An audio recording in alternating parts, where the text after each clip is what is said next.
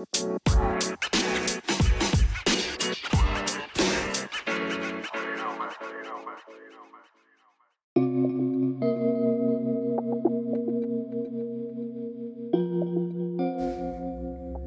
Olá, tudo bem? Aqui é o professor Giba e hoje nós vamos para mais uma aula de História do Brasil para você que quer conteúdo fácil, rápido, acessível, você que está estudando para os vestibulares, para os concursos.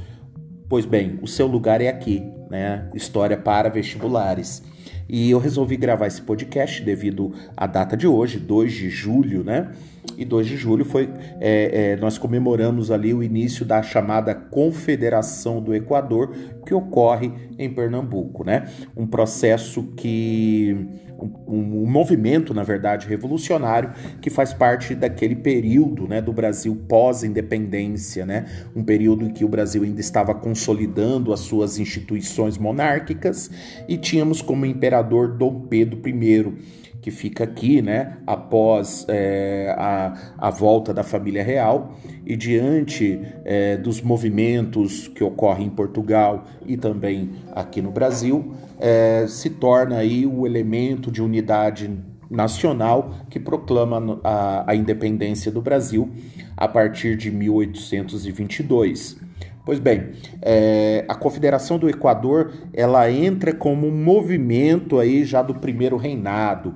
O primeiro reinado é aquele período do governo de Dom Pedro I que vai de 1822 a 1831. Nesse período, né, a gente vai perceber que Dom Pedro I é, ele impõe a independência ao Brasil, né? Uh, a, a, independência do Brasil não foi um consenso. Na verdade, é, a região norte, o nordeste, o sul é, é, e as populações que viviam nessas regiões não foram consultadas acerca da independência do Brasil. Então, nós vamos ver que cada qual queria a independência de um jeito, né? E regiões, por exemplo, que não queriam a independência. O Pará, por exemplo, era uma região que o, o, parte dos moradores que viviam no Pará queriam a manutenção da, do Pará como colônia de Portugal. Então vejam que é, é, Dom Pedro ele vai se colocar como um elemento nacional de unificação em um país, né, em uma nação que estava surgindo é, que corria o risco de se fragmentar em vários, em vários países, em várias regiões é, após a independência, mas que vai ter ali o monarca estabelecendo muitas vezes de forma autoritária é, a independência do Brasil. Então nós vamos ver que a Confederação do Equador é, faz parte disso como um movimento de insatisfação a esse autoritarismo de Pedro I. Né? E é um movimento que vai ocorrer em Pernambuco. E se nós olharmos, Pernambuco já vivia um momento delicado, né? No século XVIII, com a decadência do açúcar, é, Salvador ali na Bahia, mais ao sul, tinha perdido o, o, o status de capital é, da colônia e naquele processo né, ocorre um empobrecimento da região que permanece é, em decadência mesmo após a independência do Brasil. Né? Então, nós vamos ver que no processo de independência do, do, do Brasil, as ações de Dom Pedro I foram ações autoritárias, né? É, como, por exemplo, a instituição da, da nova da nova Constituição, né? o estabelecimento da nova Constituição. Lembrando que em 1823 ocorreu a formação de uma Assembleia Constituinte que desejava criar uma Constituição com características liberais, limitando o poder do imperador, mas essa foi fechada por Dom Pedro I. E Dom Pedro I, então, ele vai outorgar uma Constituição para 1824. O que é outorgar? É uma Constituição que não passa pela aprovação de uma Assembleia Constitucional, que não passa pela aprovação da Câmara dos Deputados, do Senado, simplesmente é uma Constituição colocada, imposta, estabelecida pelo próprio imperador. Né? Então essa, é, é, essa Constituição ela teve, é, assim como a própria figura do imperador, teve um caráter autoritário. Né? É, o autoritarismo também marcou o processo da Constituição de 1824 e inaugurou uma fase na história do Brasil onde a centralização política se transformou em uma prática severamente questionada. Mesmo contando com alguns princípios de natureza liberal, a Constituição de 1824 também foi marcada por uma série de dispositivos contrários ao seu aparente liberalismo. A centralização dos poderes acabava gerando a insatisfação de muitos dos representantes políticos do período.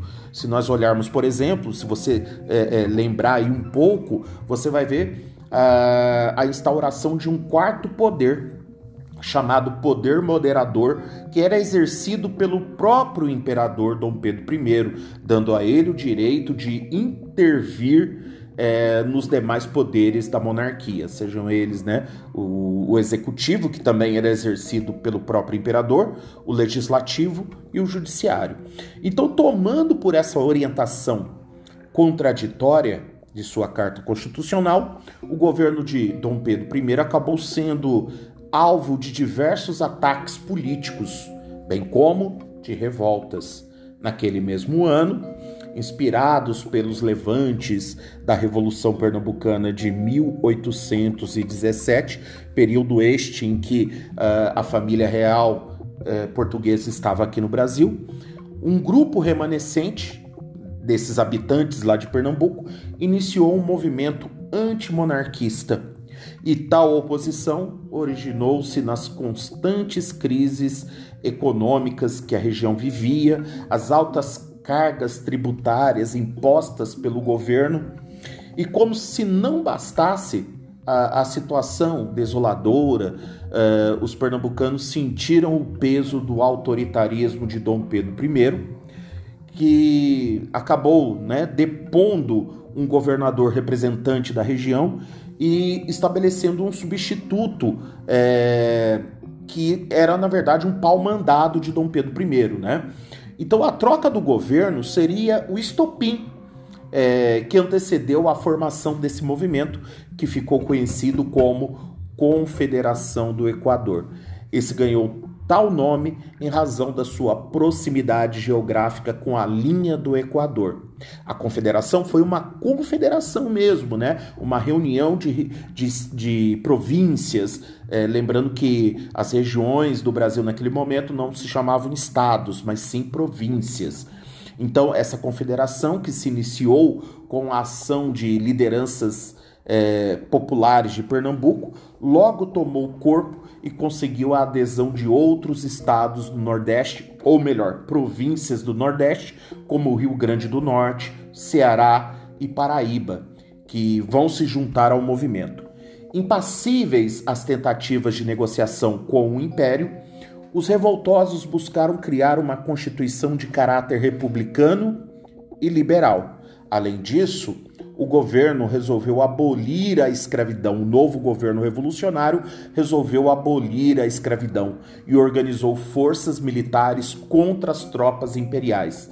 Alguns vão dizer, né, os historiadores aí é, é, estão para explicar isso, que é, é, o, o fato do governo ter abolido a escravidão vai ajudar a enfraquecer o movimento, porque aqueles senhores, grandes produtores de açúcar, grandes proprietários de terras que possuíam muitos escravos, ficam insatisfeitos com essa decisão e vão abandonar o movimento, se colocando ao lado de Dom Pedro I. Então, depois de estabelecidas as primeiras ações da confederação, é, esses líderes insatisfeitos com é, a abolição da escravidão, eles resolveram abandonar o movimento deixando ali membros da classe média, é, pobre, né, mais vulneráveis a ataques do império. É, tudo isso porque alguns integrantes da revolta defendiam a, ra a radicalização das ações do governo, como, por exemplo, é, liberdade para todos, igualdade, fim da escravidão. Muito bem, Frei Caneca, Cipriano Barata, é, Emiliano Munduruku, Munducuru, perdão, é, acreditavam que a ampliação dos direitos políticos e reformas do campo social eram medidas urgentes do novo poder estabelecido. Com isso, os integrantes da elite que apoiavam a confederação se retiraram do levante do outro lado, o governo imperial tomou medidas severas contra o movimento separatista. Dom Pedro I pediu empréstimos à Inglaterra, contratou mercenários ingleses, é, mercenários, aqueles caras que ganham para lutar numa guerra, né? Para que lutassem contra os revoltosos, não resistindo ao enfraquecimento interno do movimento e a dura reação do império, a implacável ação imperial, a Confederação do Equador teve seu fim. 16 envolvidos foram acusados e executados pelas instituições judiciárias do Império, entre eles Frei Caneca, é, que teve, é, que foi condenado, perdão, é, com a pena de morte por fuzilamento, né? Veja só, apesar de ter vencido os revoltosos, os separatistas de Pernambuco e os membros da Confederação do Equador, esse episódio ajudou uh, a desgastar ainda mais a imagem de Dom Pedro I, uh, atribuindo a ele essa imagem de autoritário, ditador, tirano, que uh, contribui para movimentos que o forçam a abdicar do trono em 1831.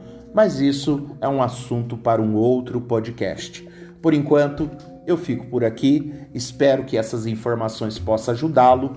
Um grande abraço, beijo no coração e até a próxima aula, até o próximo assunto. Espero estar ajudando muito vocês com esses podcasts. Um grande abraço, beijo no seu coração e até mais.